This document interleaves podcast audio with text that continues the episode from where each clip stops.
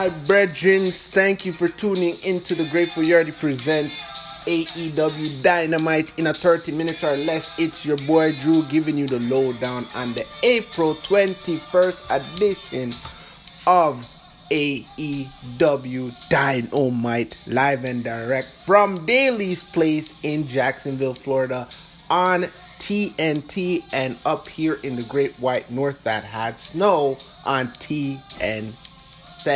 TSN. Let me get it right. But before we jump into all of the action there, folks, you can always find me on Twitter. That is D Wrestling 99. On Instagram, Drew underscore Wrestling 99. If you want to go a little old school and you have some comments, some concerns, you want to join me on a recording, talk wrestling or anything in between, you can hit me up with an email at MR. So Mr. Drew Wrestling 99 because I'm part of the graduating class of 1999 at gmail.com. Let me say it one more time. Drew, no, let me get it right. Mr. Wrestling, no, no, no, Mr. Drew Wrestling 99 at gmail.com. Let me get it right. Know my own darn email. So let's get into it. Dynamite Open opening theme aired and the announcers hyped the lineup of matches. This seems like an adjustment to the format now that NXT isn't opposing Dynamite anymore on Wednesday nights, and even Triple H said it. It was an unassuming war. It was more of the fans creating up this nostalgia act from the Monday Night Wars and made it the Wednesday Night Wars. It wasn't really a war. It was just, to me, I always feel like NXT is the AAA team of the WWE. They have great players. They have guys and girls that will be will be elevated, which we've seen with Bianca Belair and Rhea Ripley that were down in NXT and went to the major leagues and are tearing it up. But let's go over to the AEW Dynamite universe and talk about the first match of the night on this edition of Dynamite was absolute Ricky Starks with Taz's son Hook in his corner going one on one against Hangman Adam Page. And the finish of the opening contest of AEW Dynamite. Trust me, they do not pay me to say it, and you could probably turn it into a drinking game if you wanted to by listening to this podcast. Uh, the finish came when Adam Page went for a buckshot lariat, but Ricky Starks ducked and speared Page for an unbelievable near fall. Page escaped a powerbomb attempt and then took start took Starks over with an inverted hip toss followed by a submission hold, wrapping both Starks' head and his injured ankle. And Taz said, His ankle is bad. Damn it. Starks tapped out, and your winner in nine minutes was Adam Page. This match was a really good match. Good pacing, good selling, interesting reversals, hard effort, and some exchanges felt like a real battle for leverage rather than seeming super silky smooth, like choreographed in a sense. But after the match, Taz called for Page's attention. Taz told Hangman Page to watch his back. Then his son Hook clipped Adam Page from behind and stomped on him. Page then kicked Hook in the face and fought both Ricky Starks and Hook off. Then Brian Cage came, walked out, and picked up Adam Page to set up a power bomb, but the Dark Order ran out for the save, and Team Taz retreated. Then we go for commercial. Then we come back from commercial break. You have to always pay your bills. Make sure you pay the lady, pay your tools. It's important you do so. Tell the pitney them to do so too. Tell the kids it's important to pay your bills.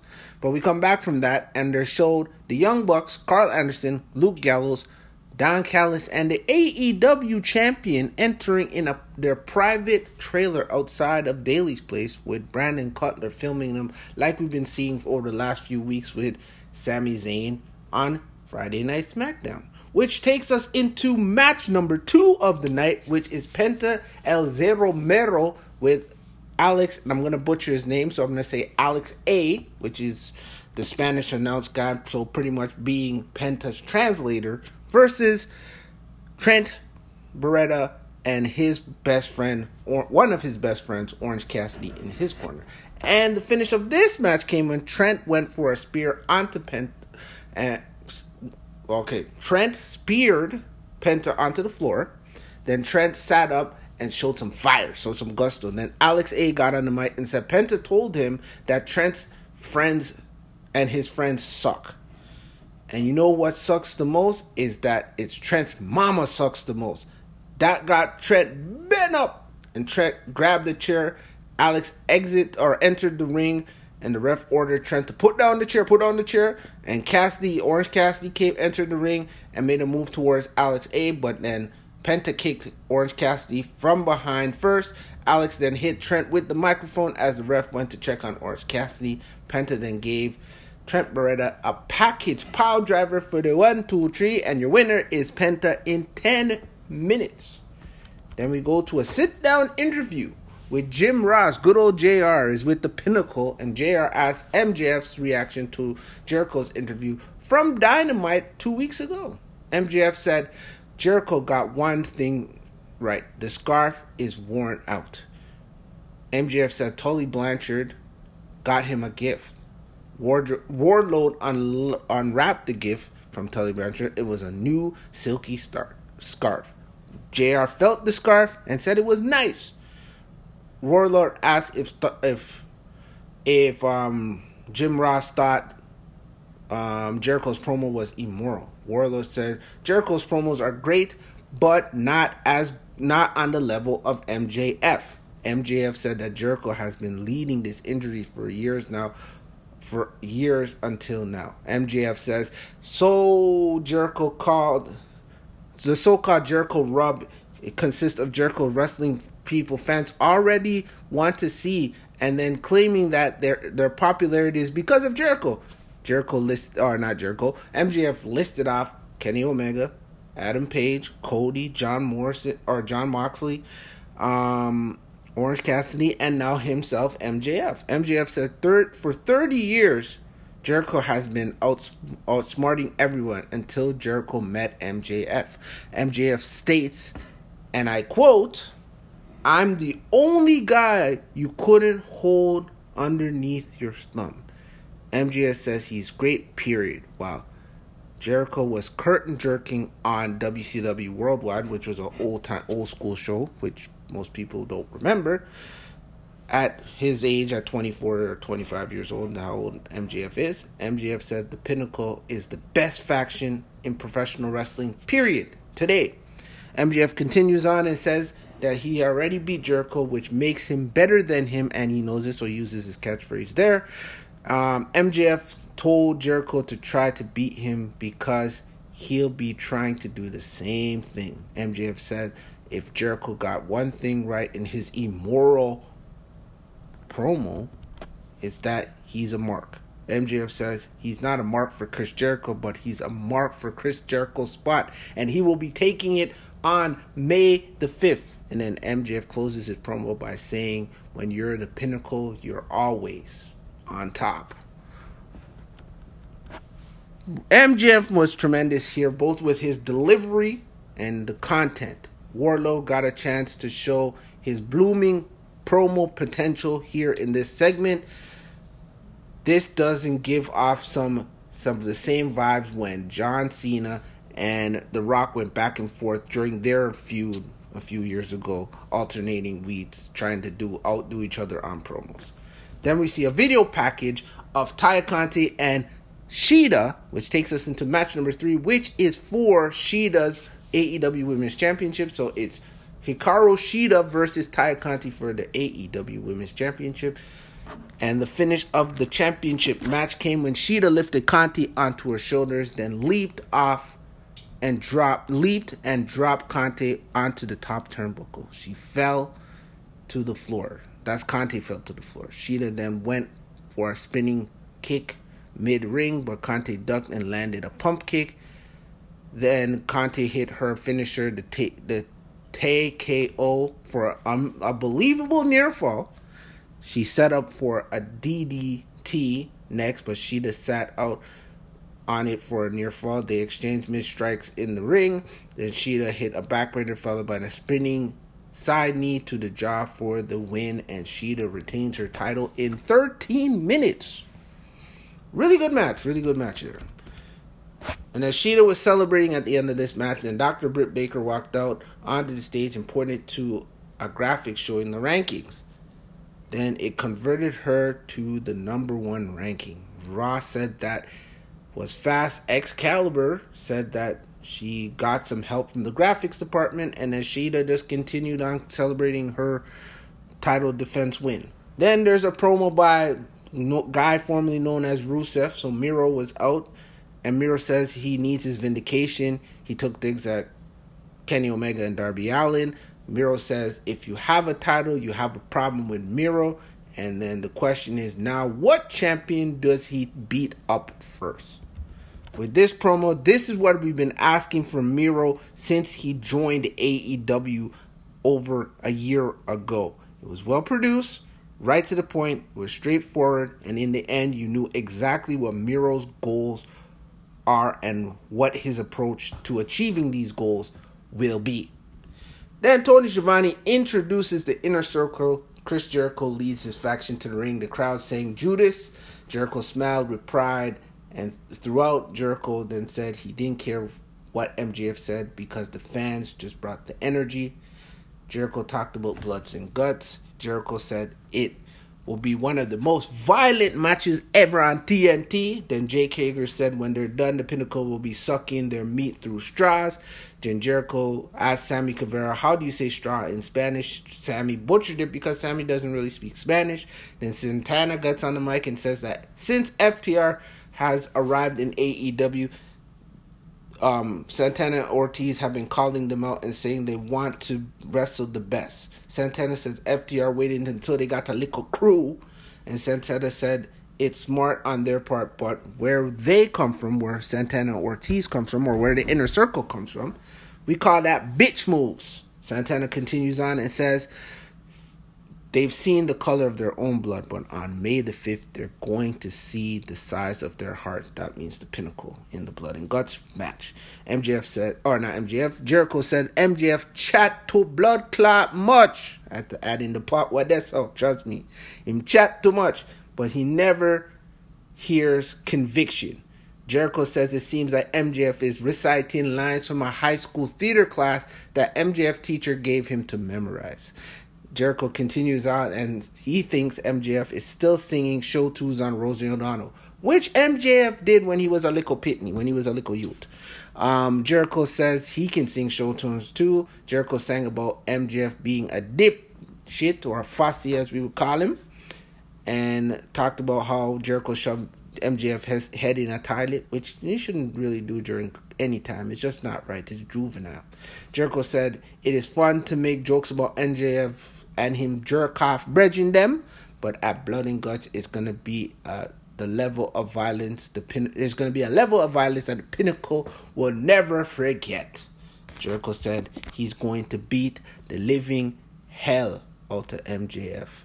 Jericho said that's not a line from drama class. Jericho says it's the the worst is yet to come. Jericho got all intent and said the inner circle will own the Pinnacle's box side come May the 5th and we go to commercial break. When we come back from commercial break, we go into match number four: Billy Gunn versus QT Marshall, and the finish of this match went came when Billy Gunn rolled back into the ring while Marshall took control for a minute. Billy made his comeback. Marshall rolled to the stage after Billy blocked a diamond cutter. Anthony Ogogo punch Billy Gunn in him in him gut, in him belly Marshall then hit the diamond cutter for the one, two, three, and QT Marshall won that match in about six minutes. This match served the purpose well. Then after the match, Anthony Ogogo handed Marshall a wooden chair. And as QT was about to use the chair and lick Billy Gunn upside of his head, the former Goldust Dustin Rhodes ran out with a bull rope and stopped QT Marshall. Dustin took Marshall, including landing his signature snap power slam. Then Dustin picked up the chair. Marshall rolled to the floor. Anthony Gogo stood on the apron and Comoroto, Comoroto entered the ring and um, Dustin bashed the wooden chair over Comoroto's head and shattered it, but Comoroto no sold it. And then we went to commercial break. Then we come back from commercial. We're backstage with the elite in their nice posh trailer. And Don Callis says he's a student of history. And he says there has never been an assembly of talent like this. Callis says Kenny is about to become the Impact World Champion. Yes, he is going one on one against the Impact World Champion, Rich Swann. His Rich Swann's title is up for grabs, and a, the AEW Championship is up for grabs on Sunday night on pay per view. Brought to you by Impact Wrestling, known it's the pay per view is called Rebellion. So that's where we might see a paradigm shift in the world of professional wrestling.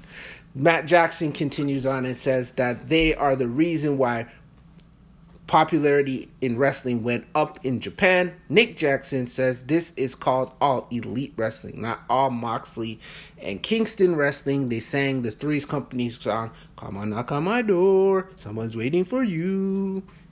And then Omega st- started talking. Suddenly, a horn was honking nonstop outside. They looked out the window. Omega asked for somebody to get the guy to shut the Ross up. They showed Moxley and Kingston outside. Moxley drove the pickup truck into the side of the trailer. Come on, you're damaging property. Hopefully, you have good insurance, Allstate. Um, Kingston and Moxley circled the trailer. Moxley broke the window with a pipe. They busted into the trailer. Moxley said they weren't even in it. I don't think they really wanted that smoke or play no games. Moxley says, "Where did they go?" And then bit and Kingston said, "Bitch ass motherfuckers." And Moxley threw the pipe at the window. It almost hit Kingston. Kingston says he could have at least waited until Kingston was on the way. Kingston says he loved Moxley, but come on, time to go. So where the blood clot did the elite go? They were in the trailer, and then when these guys showed up to ambush them, they were no longer in the trailer. So some magical, mystical things. Maybe they talked to Alexa Bliss or the Fiend and figured out how to disappear out of a trailer without anybody seeing them, or Criss Angel or David Copperfield.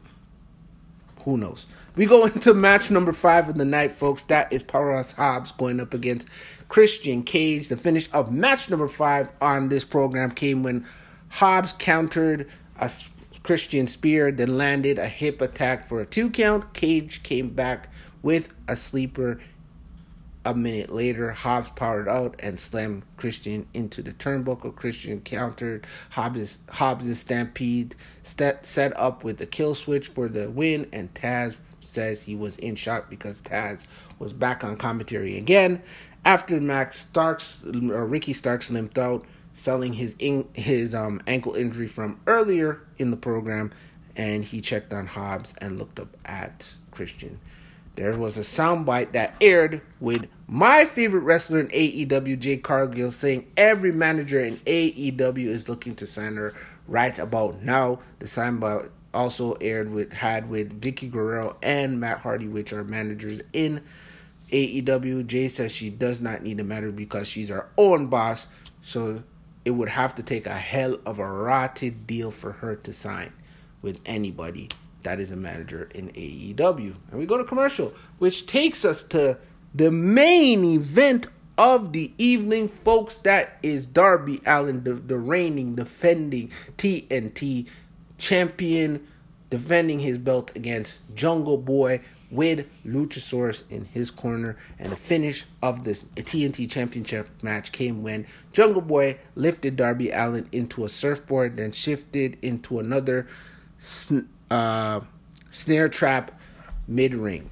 Darby teased, tapping, but he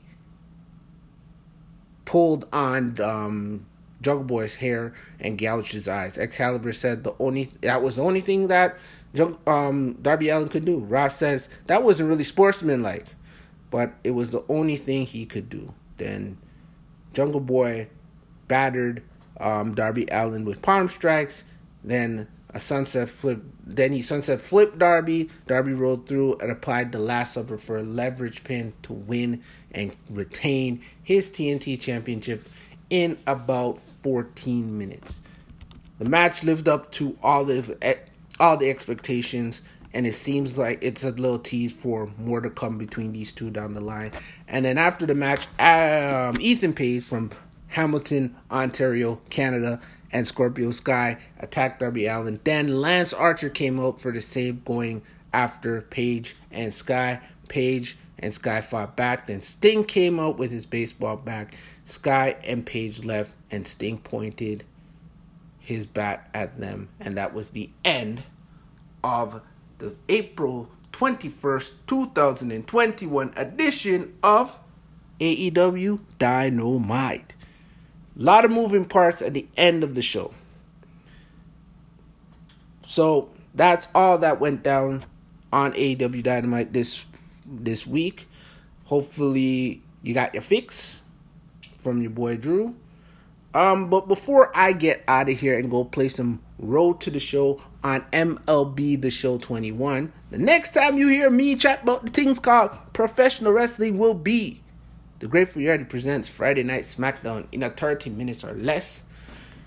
If you've missed any of my past episodes, go on to Spotify, Apple Podcasts, Overcast, Anchor.fm. Type in the Grateful Yardy, and Grateful is spelled G R, the number eight F U L, and you'll find you'll or wherever you get your favorite podcast, and go back and listen to some of the old episodes.